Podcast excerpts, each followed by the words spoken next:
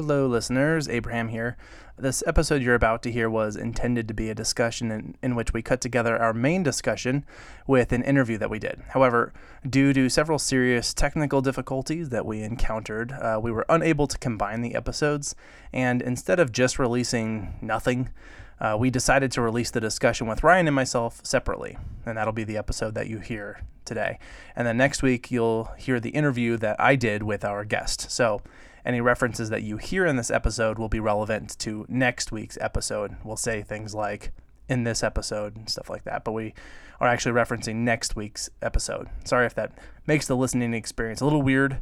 Um, I did my best to edit the episode together these episodes together so that they flowed as normally as possible. Um, but they are they were intended to originally be one discussion that was sort of pushed together and instead because we couldn't make that work with the te- technical difficulties that we faced decided to just release them separately. They really were able to stand alone sort of on their own. So hope you enjoy this episode and listen to next week for part two.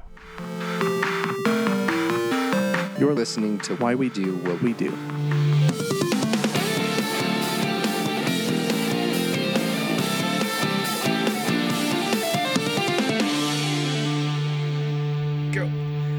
right, this is mm-hmm. Abraham. And Ryan O. And so this is why we do what we do. Thanks for listening. Oh, yeah.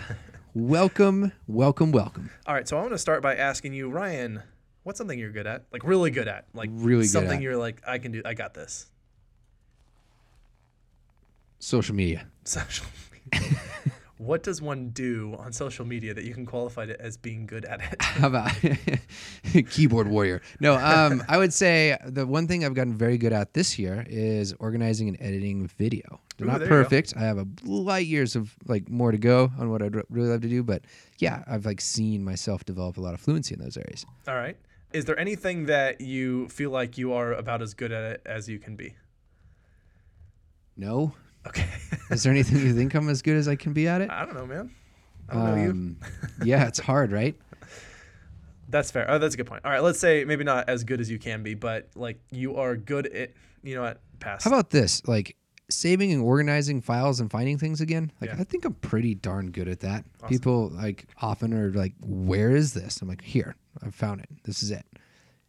Does that count? yeah, sure. Yeah. I'll go with for um, going by, uh, by by the criteria of uh, you can't get any better at it. I think the one thing that I probably couldn't improve on more is being able to manipulate like a fork and a spoon. I'm, I'm pretty good at that. Okay. I think I'm as good at that as I could possibly be. okay. Does that include like tricks like flipping it around your like your old drumstick days, like you know, like flip it around too? no, just in terms of functionally using them to get food to my mouth. Okay, fair enough. So if you're thinking that, like I'm pretty darn good at drying myself off after a shower. Great. There Yeah. you go. Very, very uh, a proficient skill. Yep, I don't know if I could get any better. I think I've mastered it down to the minimal number of like swipes to be able to get dry. Perfect. And that actually gets me to the next question: is what is it like to do something that you're good at? What does that mean? It feels great, Okay. right? You're like, I Yeah. nailed that. sure. It probably feels easy. Yes. Effortless, maybe. Yeah. It's a you good like word for don't it. even think about it, probably. Right. You're just like, Just oh, I did that? Yeah. Sure. That's a good example. Okay, so what does it mean to be good at something? Then actually, we sort of just talked about it, which is that if you think about someone who's really, really good at something, they're just awesome at it, maybe the best even. That one example, what, what that means in a way is that they can do it in many different circumstances. They probably make it look like it's easy. It may even feel easy to them, right? That whole effortless component. Yeah, exactly right. W- what else? What else does it mean to be really good at something? People look up to you as like being good at that, probably to some extent, right? Okay. Like they recognize like that is someone else can point out like that is someone that is exceptional at this. So I'm thinking of Michael Jordan, right? And what? So actually, that's that's great because my next question is then, what about Michael Jordan? How do, how do you know that he's exceptional? Like, what does he do that makes it seem that he's exceptional? There's some sort of like elegance and effortlessness to be able to perform the skills that you're performing in those areas. So like Michael Jordan was known for just most things that are required for you to do in basketball, defense, offense, and breaking all those things down. Just very, very good at them. Didn't seem to struggle at having to get better at them. I would like completely side note, you know, this of like there's a lot of work that goes into that to make that happen. Yeah. Right. And like that was there, and we know that's there, but it seems that way when you're watching. Well, yeah, and that's part of what we'll be talking about is how one gets to that point. I think looking at something where they can do it immediately. They can respond to changes sort of on the fly. Have you ever seen someone who's like super, super good at their instrument, like a guitar or a piano or something like that, and you throw. I have a perfect example. Okay, go for it. Okay, I was watching Slash at the GSR Okay. here in Reno Okay, awesome. five or six years ago. wow. And he broke a string Okay. mid like solo, just like going to town. This is like that ten minutes solo, but he's like two and a half minutes in. Okay. And all he did is you see it like you could see and hear it snap, and he just moved up the fretboard Nice. and he just kept going. Awesome. And I was like, you just adjusted right now without missing a single note. That's And perfect. you kept going. That's such a good example. it was beautiful. Yeah, that is such a good example because that's exactly what we're talking about is how do you know when some, when someone's really good at something what are the characteristics of that performance that we call it really really good. And so what we're talking about and we've already mentioned it a little bit and you probably saw it in the title of the episode, but we're talking about this thing called fluency, this concept of fluency, right? Let's get a little bit of background on this concept of fluency and I guess we'll start with the definition. There have been several attempts at this, correct? Yeah. Let's start really high up. If you were to just search online, you'd probably run into something like Wikipedia, their definition.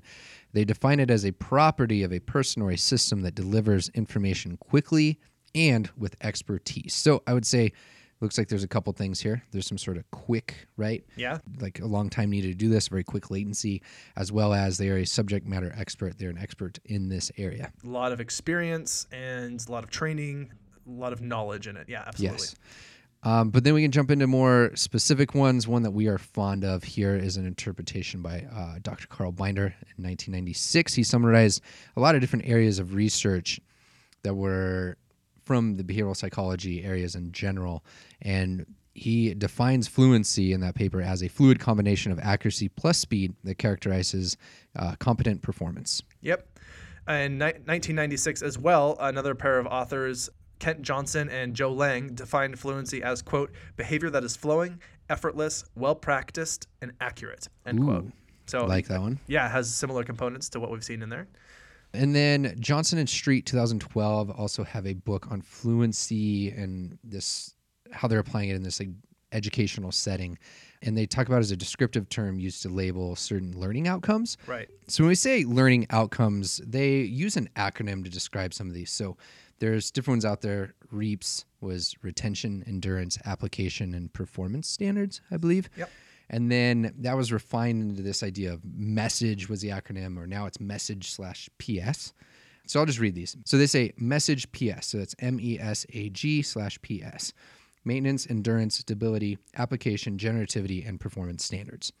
So these are things that you should see in the behavior or the performance that we're talking about that we're calling fluency. So in order to be labeled as fluent responding, you have to demonstrate those sort of things. Exactly. So, if any of the outcomes that are associated with fluency, if any of the outcomes are missing that are supposed to be a represent a representative of this concept of fluency, then you would not describe that particular performance as being fluent. If it didn't have maintenance, if it didn't have endurance, if you didn't have stability, if those if one of those things or something else that was a characteristic of fluent performance is missing, then we don't call it fluent performance because this is a descriptive term based on those outcomes, right?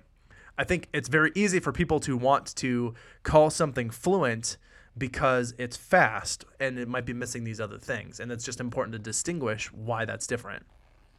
So, for example, if a student read 100 words per minute for one minute, but couldn't maintain the same rate for two minutes, or couldn't read if there was distractions, then and those are just examples of some of the characteristics of what would be fluency is that you could read for a longer period of time, that you could read if there were distractions, then we would not call that skill fluent because those components were missing. Yes, so this means that fluency doesn't result in positive learning outcomes. Fluency is the learning outcome. So, yeah, said another way, the word fluency is a way to describe performance once that performance is accurate, it's easy or effortless, persistent, and can be done quickly if it needs to be. All right, rewind.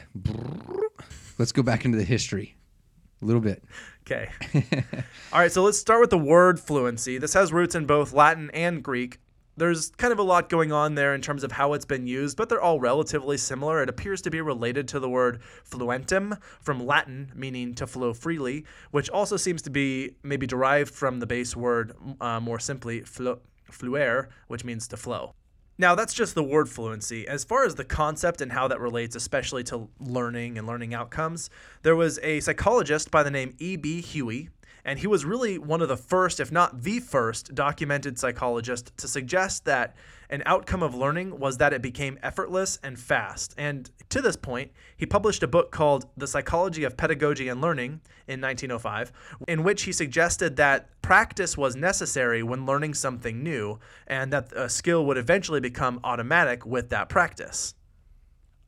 All right, so fast forward, what, half a century later? We yeah, start long see, time. We start to see some more people looking at this term fluency. And it looks like LaBerge and Samuels published a paper. I don't have the exact citation, but they're looking at uh, automatic information processing that's still apparently cited and used today. And then we trans around that time, also in the 60s and 70s, is when folks that are into behaviorism started studying this as well. One profound area and person that was looking at this was the group Precision Teaching and that founder uh, Ogden Lindsley.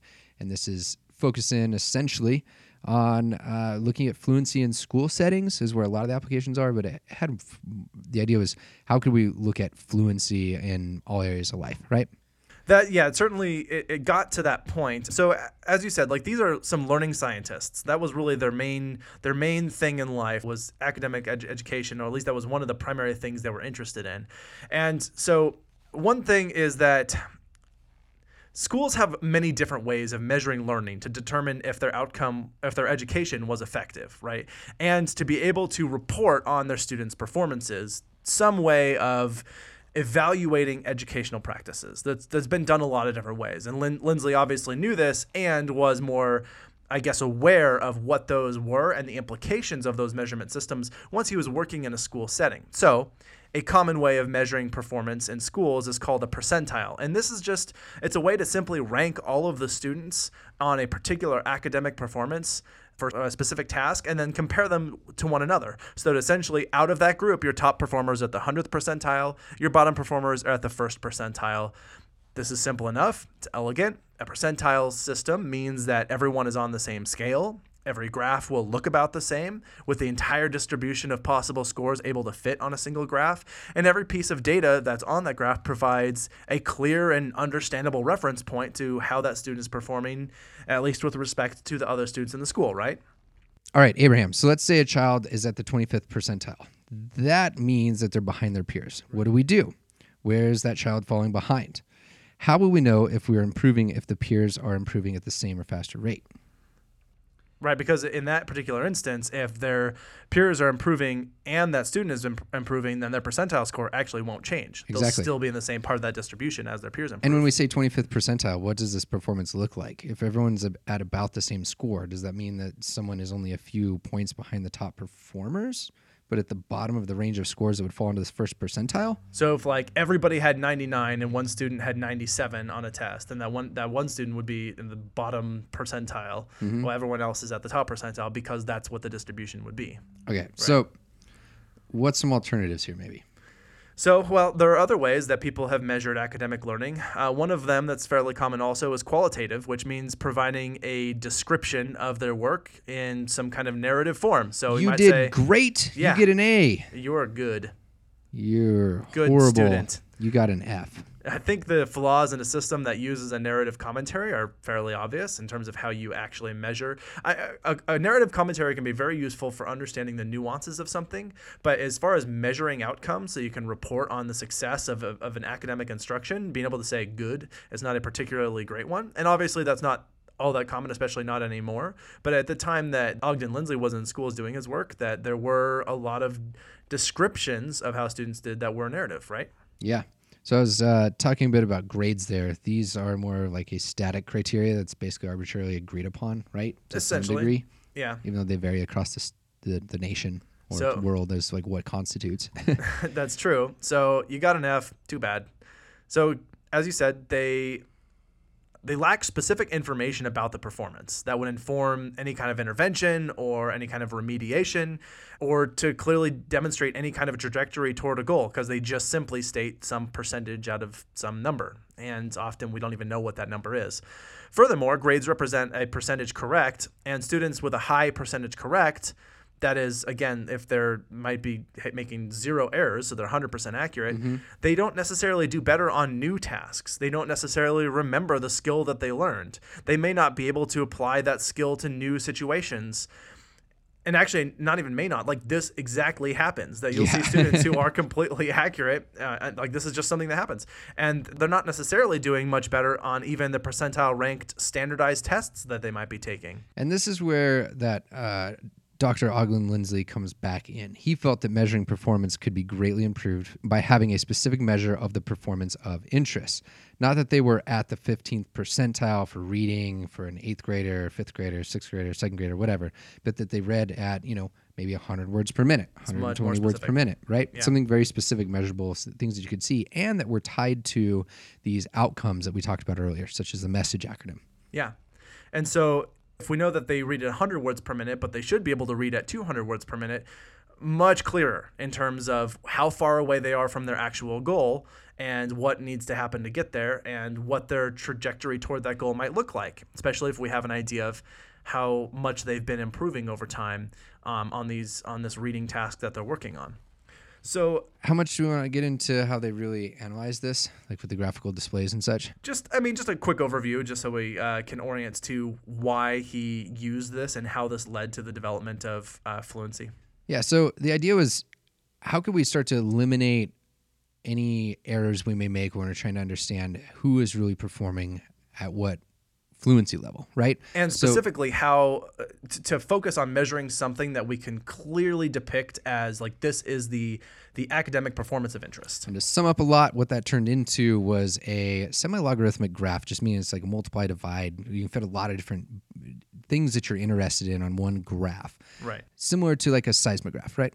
sure yeah and it could fit all ranges of human performance is the idea and then it was also able to capture those things in these real world observable measurable ways so everything was a frequency it was some sort of uh, count over time that you would look at and track across an additional amount of time maybe that's you know how many words per minute per day per week per month Right. where was your improvement there sure so they used this graphical display. It was called the standard celeration chart. It is not grossly widely known by any means. no also at the time it was called a standard behavior chart Yes, but it was, I guess, to go on a little tangent. It was interesting. They really wanted to make sure that they were understanding was this tool designed to really help people achieve fluency. So things even down to the color of the chart were studied empirically to see whether or not that they were designed um, to help aid in those those sort of things. yep Okay. Also, the the having this standardized display that didn't change actually sort of similar to how the percentile was set up. The percentile was set up in a way that it was always the same sort of graphical display for the most part, and what that allowed for is quick, easy reference. And so uh, this one, rather than focusing on percentiles, though, actually gave a specific performance measure that could be uh, calibrated and analyzed more specifically and more precisely. So what he and his colleagues, there was a whole uh, lot of people in the, the late 60s, early 70s that were working on this. Right. And what they were collectively starting to discover is that students who did the best in the school settings were a lot faster than their peers. It's been demonstrated a couple different times. It's very impressive at that where you would have things literally with people with the same percentile correct Mm-hmm. when you measured them at how fast were they going there was complete differentiation Right. right Yeah, so they were they were both accurate, but one of them went really fast, and the the student who was going faster was just doing better on all things related to that task. And give a quick example. We can both tie our shoes, myself and maybe like my little cousin that's three and a half, four years old. Yeah, Is that a typical age to be learning to tie your shoes? Sure. But if it takes me, you know, like five seconds and it takes him two minutes, that's a very stark difference in performance rate, right? Yeah, one of those is more masterful than the other. Yes, and that is what we're talking about here. And this could capture those sort of things because you were looking at it not in a percentile sort of function, but you were leveraging some of the components of what they were trying to do with percentile and making it a little bit better in this graph. Exactly. And so because they noticed that those peers who or those students who went faster tend to do better, they sort of reasoned that okay, let's see if we can encourage these students to go to, focus on speed. Let's see if we can actually work on getting them to go faster and see if that also leads to doing better on some of these other tasks. And so To do this, the kids really need to have a lot of opportunities to actually practice, and that just comes right back around to what we first talked about with E.B. Huey and his original proposal in 1905 is this whole idea of practice, and that leads to automatic performance. And then back to that article by LaBerge and Samuels on automatic information processing, like all of this it, it, it builds up and sort of proves the original idea of of being quick in this automatic performance, right? Yes. So there's this entire subfield, I'd say, Yeah. that is trying to really understand things like this fluency um, and what role does it play and how do we get it out there and more well known because there's a lot of valuable things in it. And it's called precision teaching, but it was originally called kind of like precision X. The idea was you could do precision teaching, management, whatever, right? Like you could fit a lot of different things into that framework. Right. All right. So let's start with actually the question that we asked at the top of this, or at least what the intended title of this is going to be. Why is this important? Okay. And so, um, again, a little bit of background information here. Fluency is a label that is commonly associated with language. So, like being fluent in a language, if you say you're fluent in English or fluent in Spanish, that means that you can speak it perfectly, right? If in fact, there is something in neurology called a fluency diagnosis. It's interesting, and this actually refers to the disruption in the ability to produce language. So, in neurology, this means that fluency is sometimes simply used to refer to language.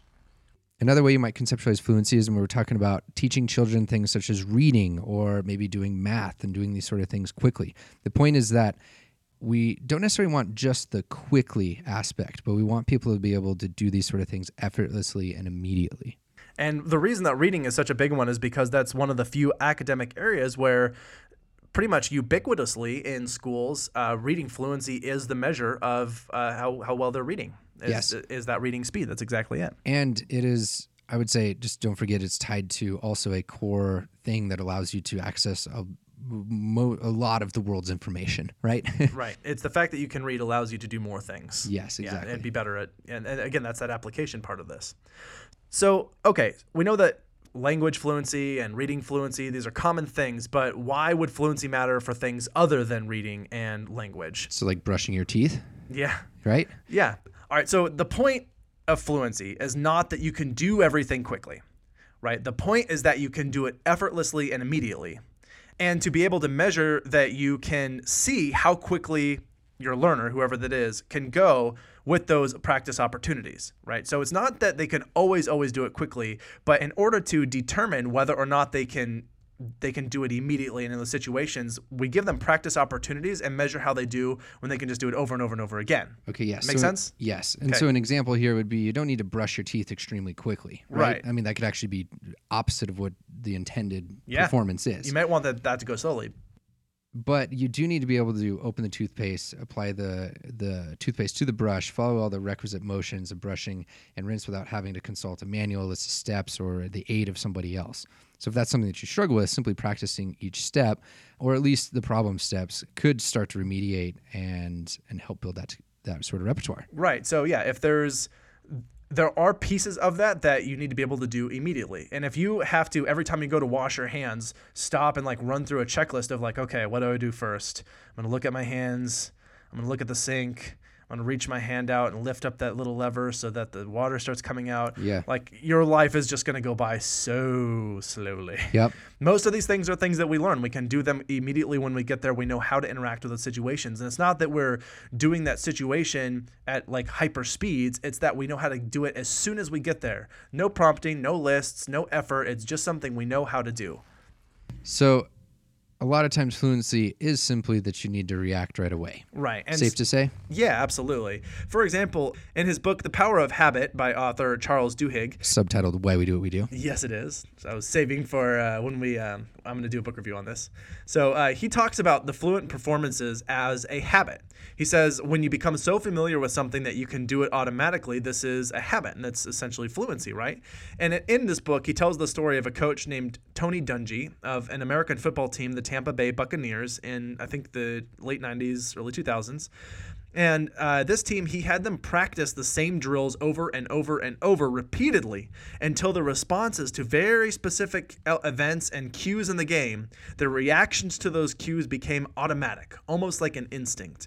He described that they didn't need to be stronger, they didn't need to be have like really impressive gameplay strategies. They just needed to react faster than the other team.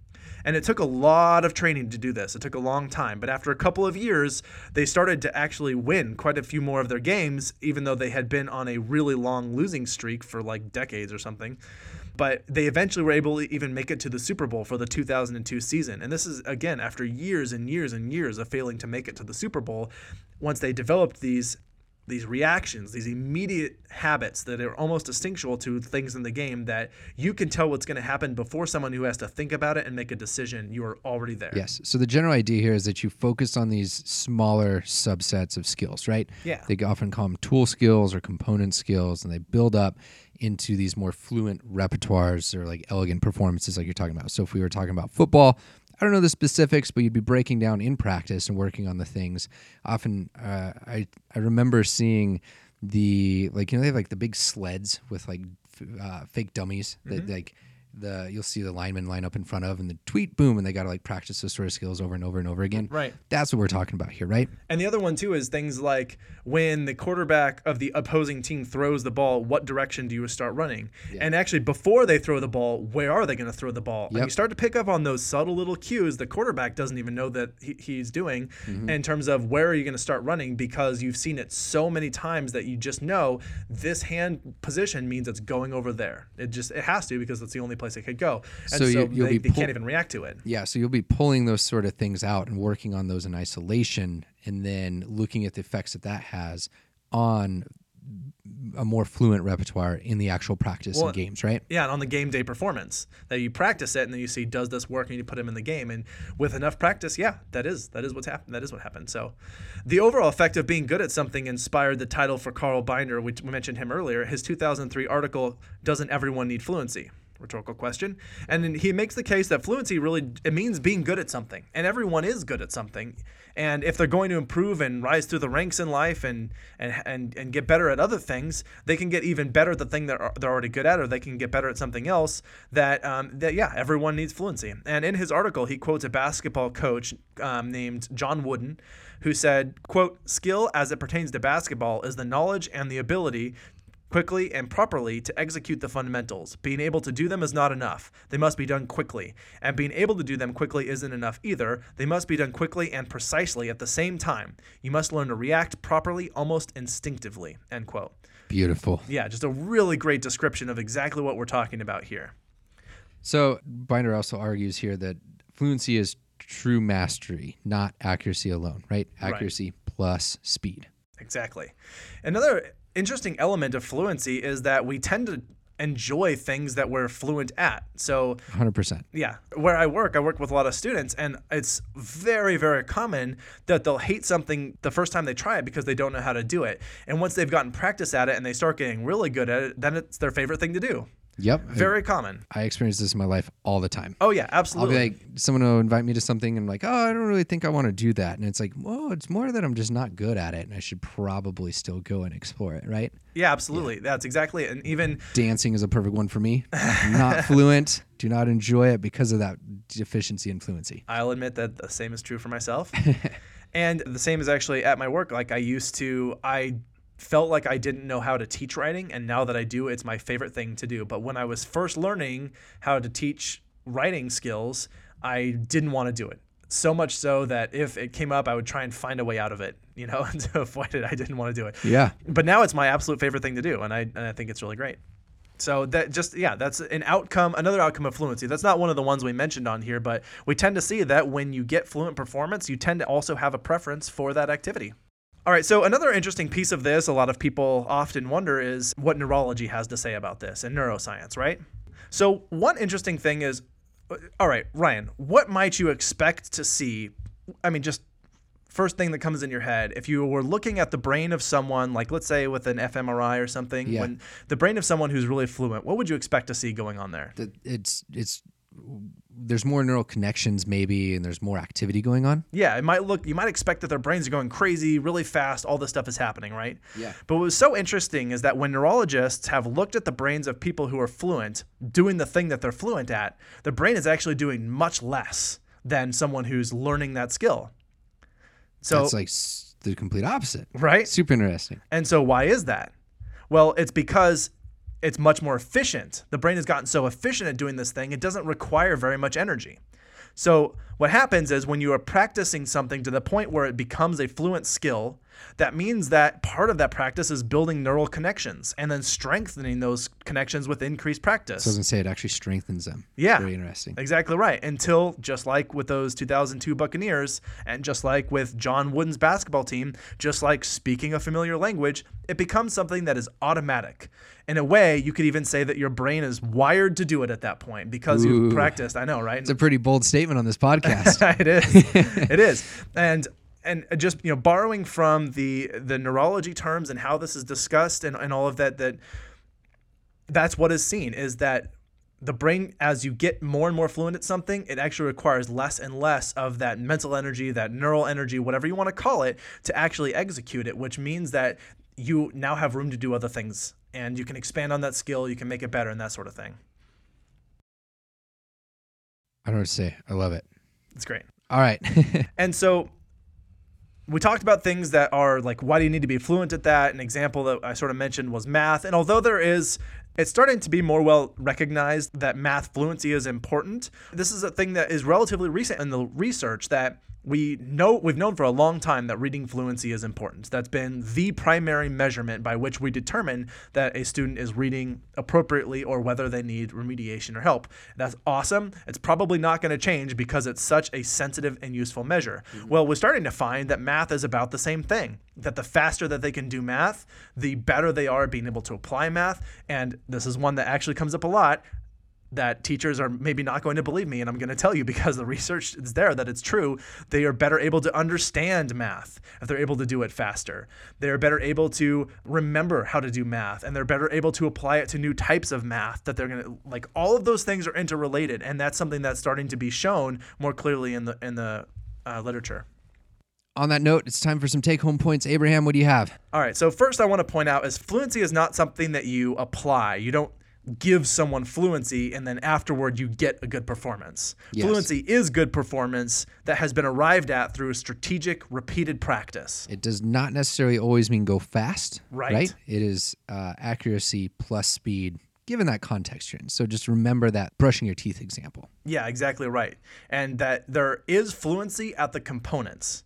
There's fluency at being able to do all of the steps along the way. Yes. You can because part of fluency is even if it's only doing it once, it's reacting immediately and without having to think about it, right? So it means understanding it so well that you don't have to spend time thinking about it or trying to figure it out or learning it from somebody else, copying somebody else, right? Exactly. And so, just sort of uh, another take home point is if you walk away from this episode, one thing to remember is that if you want to be good at something, then you can focus on becoming fluent at those tool skills or those component steps first, and then work on being fluent on the overall skill if you can or if you aren't already. So you can be fluent at reading, you can be fluent at following certain directions, and all these sort of things can come together. Say if you're walking into a coffee shop, you might not be fluent of like going in and finding coffee shops all the time, but the components can lead you to uh, combining those sort of things to experience the things you want to experience, right? Right. Yeah. You don't necessarily. We're not going to teach someone to be fluent at order at ordering something from Starbucks, but if you uh, what you do need to be fluent at is being able to read the menu and be able to state your order in a clear way that it can be heard and understood and processed by the people on the other side of the counter.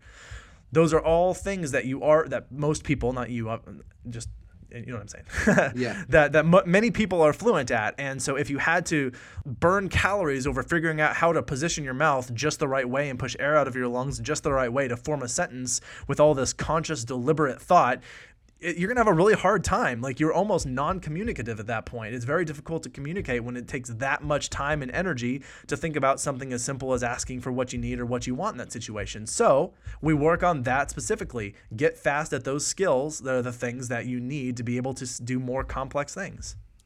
And on that, everyone could benefit from fluency, Yep. right? Getting faster at something until you're fluent uh, means that you could be good at anything. So go out there, uh, use this, think about how it can apply in your life. The cool thing is, is anything can fit this framework. Yep. Get good at something. So, with all that power, be careful. Make sure you're you're doing your uh, what's that? What's that saying? The, with great power comes great responsibility. That's pretty great. I love it. all right, and on that note, this is Ryan O. This is Abraham. We're out.